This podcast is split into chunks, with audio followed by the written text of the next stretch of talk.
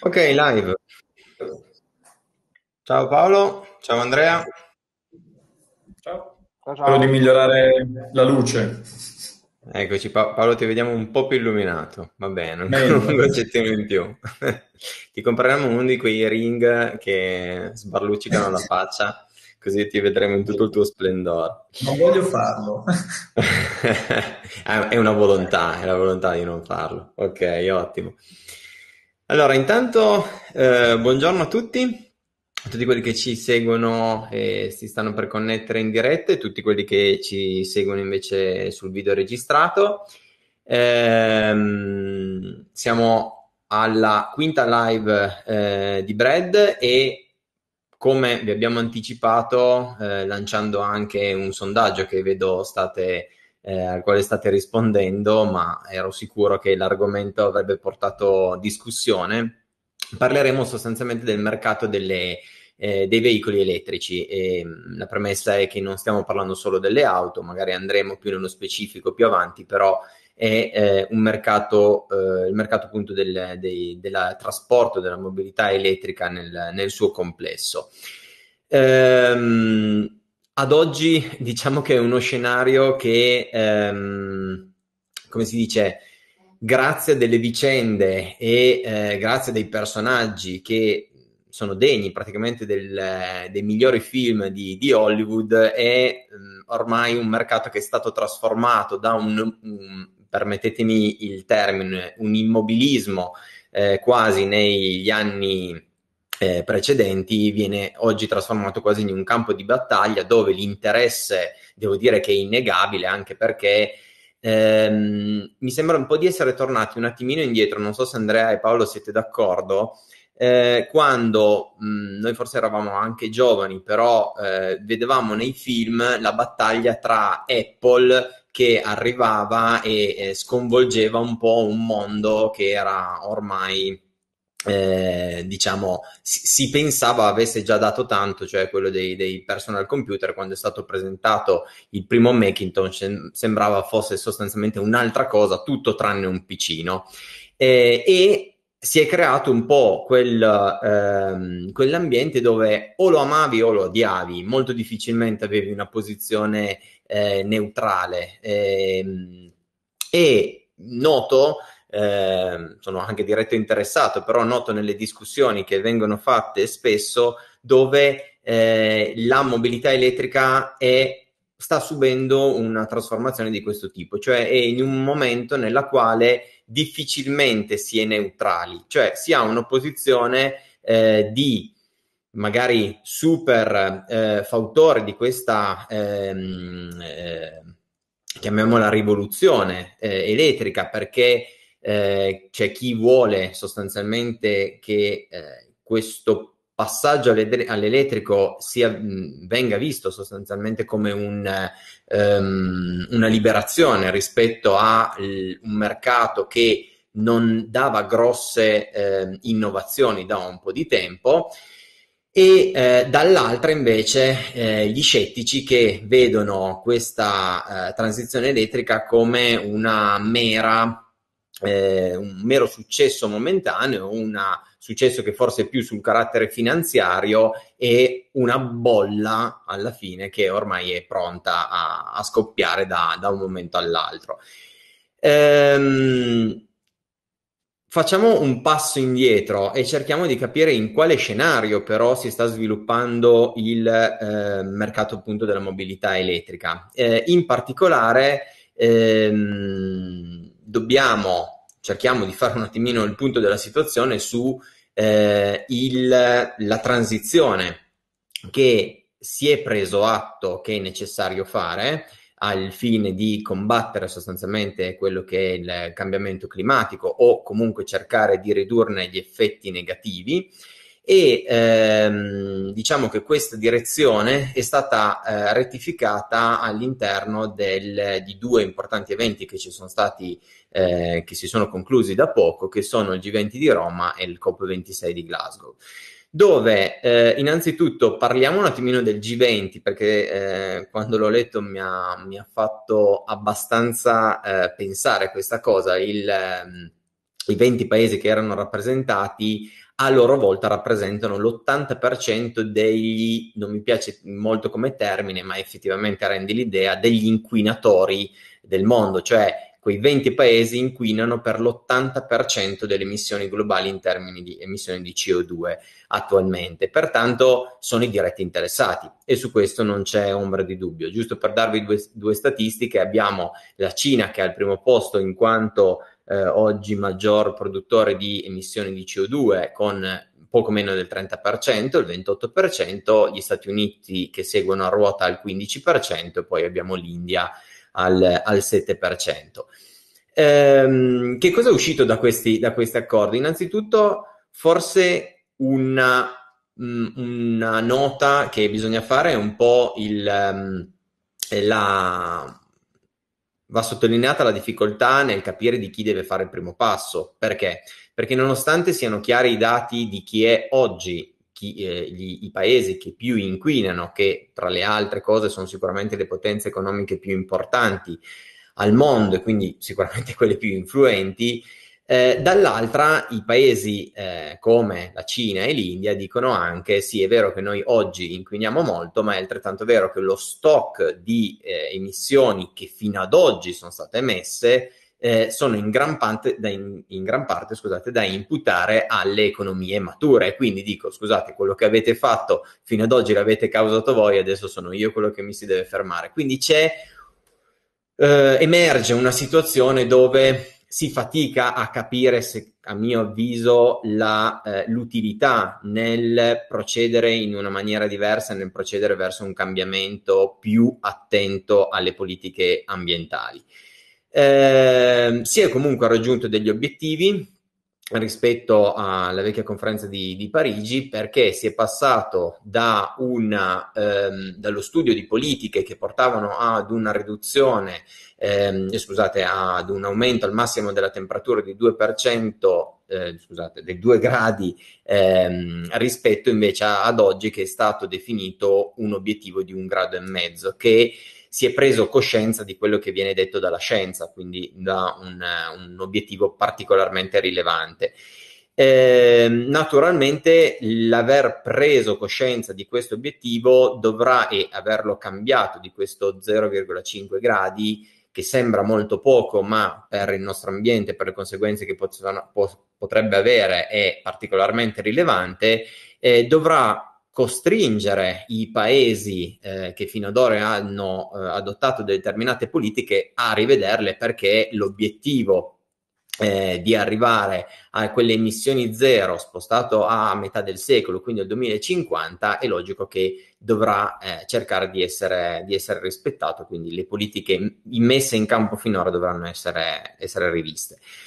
Naturalmente, come tutte le cose, eh, non si fa nulla senza soldi e mh, quindi questi cambiamenti dovranno diventare a, palo- a, parole, da parole, dovranno diventare fatti. Per avere i fatti bisognerà metterci il cash sicuramente e ehm, i finanziamenti eh, dovranno essere cospicui. Qui sta un po', a mio avviso, la nota dolente di tutti questi bei congressi, perché si è parlato, ad esempio, di sostegno dei paesi che più degli altri subiscono gli effetti del cambiamento climatico, di aiutarli e poi si parla di mettere, distanziare tra tutti i paesi, attenzione, come sommatorio di tutti i paesi, 100 miliardi che difficilmente, tra l'altro, anche negli altri eh, anni precedenti non sono ancora stati raggiunti, quindi quello è un obiettivo. Eh, con tutto il rispetto, credo però che l'impegno dovrà essere decisamente più elevato perché per cambiare e um, diciamo fare un qualcosa che abbia effetto su tutto il sistema um, mondiale, è logico che serve un po' più di, di 100 miliardi, quindi bisognerebbe iniziare a parlare di cifre concrete. Quello che credo che manchi, e poi passo la, la parola a Andrea che ehm, ci presenterà un po' meglio qual è lo stato attuale del, del um, eh, del mercato delle, della mobilità elettrica è ehm, la necessità mh, di vedere questo passaggio come un'opportunità. e a quel punto se uno lo vede come un investimento è logico che il denaro che potrebbe andare ad investire sia nel campo privato che sotto il punto di vista pubblico viene impiegato in una maniera completamente diversa, non è più una spesa, una noia eh, da ehm, finanziare, ma è un investimento. Quindi cambiare, cambierebbe sostanzialmente il, il, concetto con il quale lo, lo affrontiamo. Eh, niente, Andrea, ti chiedo a te di, di presentarci un po' qual è il, lo stato attuale del mercato del, del, della mobilità elettrica. Sì, grazie Albi. Eh, partiamo allora da qual è il contesto attuale. Dagli ultimi report emerge come il numero di auto elettriche sul totale dei veicoli rappresenti circa il 4% e quindi un complessivo di 10 milioni di, di veicoli.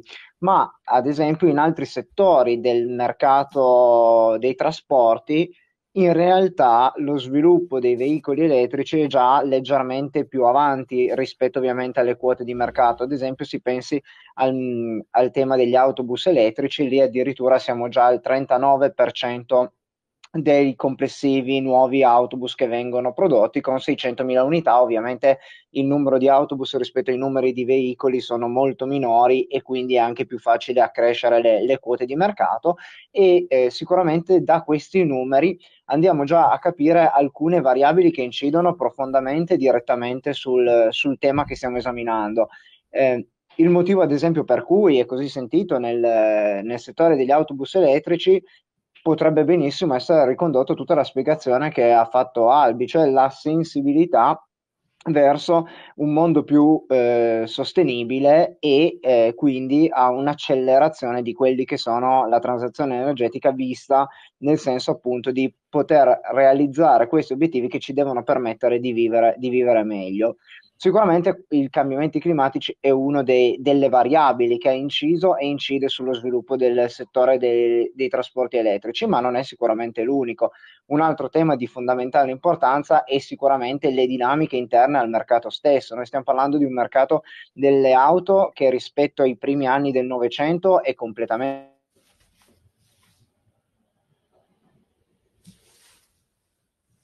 Andrea, credo che hai dei problemi di connessione.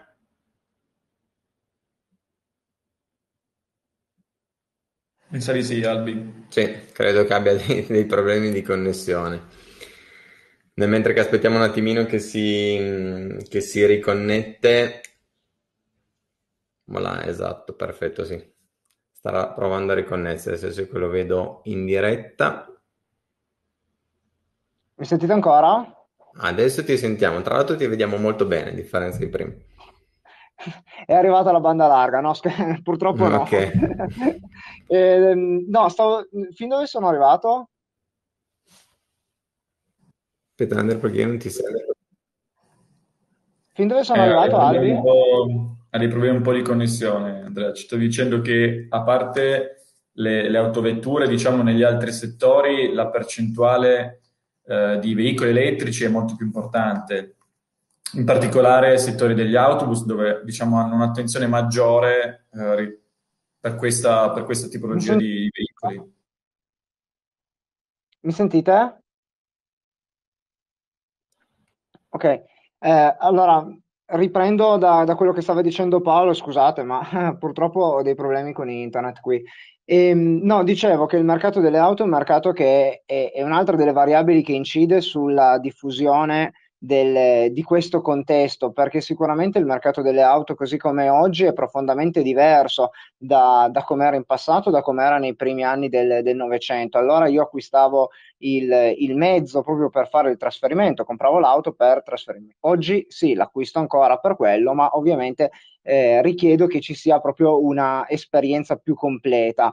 E, ehm, e questo si eh, ricalca anche su quelle che sono le, le, conseguenze che abbiamo visto negli ultimi anni. Pensate alla crisi del 2008, dove negli Stati Uniti sul mercato delle auto è inciso pesantemente, soprattutto il mondo delle auto utilitarie. I margini di guadagno che un'azienda ha su ogni singola auto prodotta si sono ridotte tantissimo e tante aziende faticano ad avere una, una redditività e in quegli anni lì hanno attraversato diverse difficoltà contesto molto diverso invece le, quello riguardante le auto di lusso, dove invece abbiamo registrato una, una crescita che è continua e pensate alle Ferrari, alla Lamborghini, alla, alla Maserati. Quindi i contesti, proprio questo va a sottolineare quello che vi dicevo prima dell'esperienza, quindi sì, il mezzo per spostarmi, ma anche per vivere un'esperienza a 360 gradi.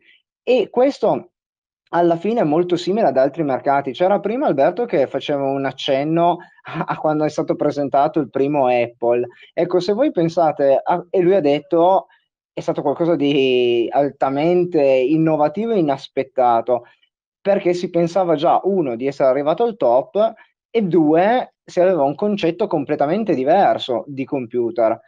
Bene, anche lì, man mano che stanno passando gli anni, i decenni, andiamo alla parte hardware, alla parte fisica, è sempre più ridotta ed è sempre più la base sulla quale puoi costruire le, le, vere, le vere esperienze.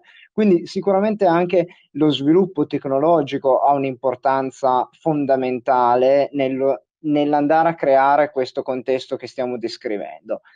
E non da ultimo, un altro elemento che volevo sottolineare era come eh, l'approccio e l'arrivo del, di internet dei social, delle, delle piattaforme online, anche nel mercato automobilistico, ha portato a modificare quella che era la tradizionale rete di vendita es- che avveniva esclusivamente in, in, concessionaria, quindi nel luogo fisico, spostandolo anche altrove. Poi, ad esempio, Alberto lo sa benissimo perché lui ha acquistato la sua macchina e, e non è andato in una concessionaria vera, vera, e propria qui in provincia di, di Cuneo ad acquistarla. Tuttavia, la concessionaria non è sparita, se noi usciamo di qui le concessionarie le vediamo ancora. Certo, non ha più un ruolo eh, totale al 100% come aveva in passato, però riveste ancora la sua importanza, perché certo un conto è acquistare, un, acquistare una, um, un'auto online, un conto è comunque acquistare un qualcosa in un luogo fisico dove tu entri, hai il commesso, hai l'impiegato che ti spiega il i dettagli di quelle macchine che tu potresti andare a comprare e questo è anche simile ad altri, ad altri settori. Sì, sulla, sulla, similitudine di altri settori te la, te la, rubo, nel senso mi intrometto perché ehm, diciamo che il mercato dell'automotive è l'ultimo, diciamo non l'ultimo, ma in, in questo momento che si introduce in questa eh, possibilità di vendere il prodotto anche tramite canali online. Pensiamo ad esempio a altri canali che, diciamo che altri beni che sono stati, che hanno attraversato questo momento storico nel, negli anni, come ad esempio l'abbigliamento, una volta devi andare per forza dalla commessa del negozio, adesso puoi comprare banalmente Amazon, Zalando, piuttosto che tantissimi altri siti internet, o, eh, o i libri della, della, stessa Amazon quando, quando è nata. Eh, oppure ci sono altri settori come i viaggi, dove una volta o andavi in agenzia o non compravi niente, adesso abbiamo tantissimi siti che ci possono proporre i viaggi. Diciamo che tutti questi settori hanno visto una cosa particolare che magari era inaspettata, ovvero che il negozio fisico non sparisce, ma diventa complementare a quello online. Quindi nasce prima l'idea che siano alternativi i canali, quando in realtà poi si vede che il consumatore, ma chiunque lo vede, non è che compra soltanto online o soltanto in negozio fisico, ma è un continuo scambiare del canale con cui comunico con, con le società, con cui vado a, de- a, scegliere il prodotto, prima online, poi offline e viceversa. Quindi magari comincio un acquisto online, vado in negozio, provo l'esperienza del negozio, facciamo un esempio di un capo di abbinamento, provo, me lo provo, vedo come mi sta addosso, se eh, mi piace il colore visto eh, dal vivo, mi piace la sensazione che ha eh, se lo sfioro, per poi magari decidere di concludere l'acquisto online perché magari sono ancora indeciso e allora compro due o tre prodotti. E questo è un passaggio. Viceversa ci può essere situazione opposta, quindi magari vado mm, prima eh, nel negozio fisico, sono indeciso, torno a casa e confronto i diversi siti internet. Quindi c'è un continuo scambio tra online e offline. Il negozio fisico vive se e solo se riesce a dare un'esperienza diversa al cliente. Se è un prodotto molto semplice da acquistare, per il quale non è percepita in differente esperienze in negozio, il negozio perde la sua importanza ed è molto più semplice che sparisca prima o poi. Questa è un po' la, diciamo, la similitudine che c'è con altri, con altri settori. Mm, ragazzi, vi, vi porto anch'io una, un fattore leggermente diverso, tra l'altro questo qua da, ripeto, un po' da utilizzatore, però eh, diciamo la grande paura che c'era soprattutto all'inizio quando sono passato io all'elettrico, nel senso che eh, parlo della, della, rete di distribuzione, che a differenza di tutto quello che voi avete detto, che sono variabili, che secondo me sono in mano alla, all'azienda appunto che eh, commercializza, tra virgolette, quel, quel, bene o comunque quel veicolo, qualunque tipologia di, di cui stiamo parlando, ehm, la rete di distribuzione non è detto, non tutti avranno la forza per costruirsi una propria rete di distribuzione, soprattutto non la parte fisica. Pertanto eh, è una condizione sine qua non che ehm, se vuole esserci il, se vogliamo veramente sviluppare eh, il mercato delle, mh, dei veicoli elettrici, dovrà esserci un pari sviluppo anche della eh, rete di distribuzione dell'energia perché ehm, naturalmente ad oggi c'è un, un, aumento della richiesta di energia che è pazzesco. Eh, stiamo parlando di una struttura, eh, quindi la rete elettrica vera e propria, che in qualunque stato che, di cui stiamo parlando, tranne proprio quelli appena costruiti dal nulla, eh, sostanzialmente sono eh, reti che hanno centinaia e centinaia di anni, che vengono rinnovate e innovate sì, ma eh, molto lentamente numero uno e due sono costruite su un concetto che era quello della centralizzazione, cioè delle, avere delle grandi eh, basi centrali, cioè dove si, si mh, eh, produceva il più possibile, un quantitativo più alto possibile di energia e poi con delle grandi reti queste veniva trasportata all'utilizzatore finale dove ce n'era bisogno. Eh, il concetto adesso si sta un po' ehm, diciamo rovesciando. Perché? Uno perché ci sono appunto la richiesta è maggiore. Eh, due la, si sta andando verso una produzione di energia sempre più da fonti rinnovabili. Pertanto la grandezza delle centrali si riduce e, e, quindi la grandezza delle fonti energetiche nel suo complesso si riduce, pertanto si va un po' verso quelle che sono chiamate come microreti eh, o anche smart grid, eh, dove sostanzialmente abbiamo eh, dei tanti piccoli luoghi dove viene prodotta energia e delle microreti dove questa energia viene, ehm, viene distribuita. È logico che passiamoci nel termine più generale possibile, il concetto di base è che stiamo cercando di andare a eh, produrre l'energia dove questa è necessario ehm, anche utilizzarla. Quindi si porta molto vicino il posto dove si produce al posto dove questa si eh, utilizza. Eh, inoltre non c'è da eh, dare per scontato una cosa che eh, il consumatore di una volta era il mero consumatore che voleva mh, utilizzare l'energia prodotta e senza conoscere più di tanto, ha un costo irrisorio senza conoscere più di tanto ed essere consapevoli da dove questa energia veniva prodotta e come veniva prodotta, adesso invece già anche solo il fatto del il, ehm, tutti gli aspetti del fotovoltaico, che è possibile metterlo a casa, piuttosto che comunque le, le, la, la, produzione di energia rinnovabile per un determinato motivo, quindi in base a tutti gli obiettivi che ci siamo detti prima, rendono il consumatore, come si dice, consapevole. E quindi eh, la necessità di mh, portare queste reti di distribuzione dell'energia ad un livello ehm, successivo è un qualcosa di essenziale, dove a mio parere abbiamo gli elementi appunto come abbiamo detto del consumatore, la decentralizzazione della rete, gli obiettivi di cui abbiamo parlato prima, che sono il eh, motore che sta facendo e portando eh, queste scelte verso una determinata eh, direzione, lo sviluppo in generale e soprattutto l'aspetto tecnologico è un po' quello che eh, dovrà dare delle risposte per far sì che eh, nuove tecnologie abilitanti ehm, permetteranno lo sviluppo eh, di questa, del, del, settore appunto del, del mercato, scusate, del, degli electric vehicle. Eh.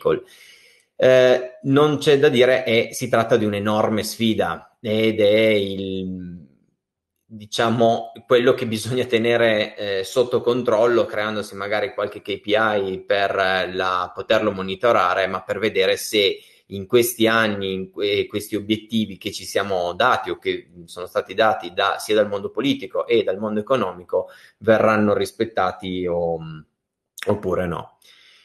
Eh, Paolo, tu hai Albi, su, su queste sono, sono, due situazioni che potrebbero essere un po' diverse, nel senso che se il mondo politico va dietro al mondo economico, oppure diciamo la, la mano invisibile che accennava Andrea uh, le volte precedenti, se invece dovrà agire da sola, uh, solo il mercato diciamo economico, no? quindi solo l'economia da sola. Certo che, come sappiamo, ci possono essere delle accelerazioni molto diverse se c'è un intervento oppure no del mondo politico. Ad oggi Andrea accennava al tema delle, delle auto, che sono circa il 4% il mercato eh, elettrico rispetto al mercato eh, su, su, tutto il market share delle autovetture. Se ehm, sulla base di scenari che sono stati fatti, ehm, diciamo che l'opzione migliore o più attendibile di un'economia che va da sola, quindi da una normale evoluzione del mercato elettrico, diciamo che non permetterebbero la transizione completa neanche nel 2050. Quindi stiamo parlando di, ok, crescerà fino a circa il 90% nel 2050, ma di più non sale in questo periodo di tempo, che comunque è un gran lasso di tempo, ma non riesce a salire. Arriverà invece, le previsioni dicono che si arriverà vicini al, al, al, completo, eh, al completo rinnovamento, quindi da veicoli tradizionali a veicoli elettrici, già nel, intorno al 2040. Quindi capite che l'impatto che può avere un intervento governativo o di N stati è molto rilevante. Mm, diversa la situazione invece eh, dei bus che sono già molto più avanti, sono già quasi al 40%, come diceva già prima Andrea, e qui cioè, si avvicinerà moltissimo al traguardo del completo rinnovamento eh, già nel 2050 perché arriveremo quasi al 91%, quindi molto vicino al completo rinnovamento, cosa che verrebbe raggiunta già quasi nel 2040, quindi con ben dieci anni prima, nel caso di un intervento governativo. Faccio l'ultimo accenno, poi dopo lascio parola ad Abbi, su quello che invece è il mercato delle 2-3 ruote, Facciamo un esempio, i motorini, per farla più semplice, che ad oggi hanno già quasi il 44% elettrico, che è veramente tanti, sono veramente tanti, e questi potrebbe arrivare l'economia normale, la normale mobilità, quindi la richiesta di mobilità dettata dall'economia, anche senza interventi governativi, già vicine al diciamo, quasi il 98% della conversione nel 2050. Quindi diciamo che il mercato che più arriverà da solo alla completa conversione. Sì, mh, mm, riprendo la parola tra l'altro facendo notare, eh, adesso che riguardavo i numeri mentre che tu stavi parlando, ehm, giusto, e riflettevo anche su quello che dicevi sul discorso dello stato attuale e dell'evoluzione. Ho due cose da sottolineare ancora su auto e bus. Notiamo come ad oggi il mercato dei trasporti ehm, quello di persone, quindi inteso come pubblici, ok? Parliamo dei, proprio dei, dei pullman sostanzialmente, chiamiamoli così, è molto più standardizzato, molto più facile da organizzare perché il viaggio è prestabilito, pertanto ehm, si sa anche dove mettere ad esempio i punti di ricarica, quindi non è un caso probabilmente che sia più avanti nell'evoluzione, ci sono meno problematiche da affrontare, non a caso invece dove non c'è più libertà, più eh, frammentazione come mercato dell'auto invece siamo ancora in un punto iniziale. Attenzione però a non considerare, eh, cioè, o meglio, non dare troppa importanza a questi anni rispetto magari poi al decennio da, tra 30 e 40. Perché? Perché oggi sicuramente vediamo dalle previsioni, come ci ha detto Paolo, un aumento ipotetico parecchio rilevante di mm, se parliamo per moltiplicatori, arriviamo quasi a un 10 per di quote di mercato che si, si, ci si aspetta di eh, guadagnare nell'arco del decennio 2020, quindi tra 20 e 30, per poi f- diventare un per due tra il 30 e il 40. Quindi attenzione perché delle opportunità forse sono più in questo, tri- in questo decennio piuttosto che nel prossimo, sempre che la direzione sia esattamente questa. Ok, io direi che siamo arrivati alla fine e ehm, alla fine di questa, eh, di questa diretta eh, ci tenevamo già a darvi una comunicazione mh, di quello che sarà l'argomento della prossima, visto che continuiamo un po', continueremo ancora il filotto del mercato delle, delle, dei veicoli elettrici, concentrandoci forse un po' più sul mercato attuale, quello dell'auto, e concentrandoci su un aspetto abbastanza particolare, che è quello che noi riteniamo chiave, cioè dei costi di produzione. Ok, vedendo e facendo poi una sorta di ehm, confronto tra quello che dovranno affrontare le case che iniziano e fanno solo elettrico e produrranno solo eh, mezzi a trazione elettrica, piuttosto che quelli che già ehm, producevano dei mezzi a trazione a combustione eh, e ehm, devono convertire le proprie produzioni in elettrico se eh, credono in questo cambiamento. Su questo ne parleremo alla, alla prossima diretta. Vi ringrazio, ringrazio tutti e tra l'altro ringrazio, visto che ho la schermata, ringrazio anche un, magari tutti quelli che ci hanno seguito in diretta, quindi Monica, Nicolò, Luca, Ilaria, Francesco. Grazie ancora, grazie all'attenzione, grazie Andrea e Paolo. Ci vediamo e come si dice, stay bread.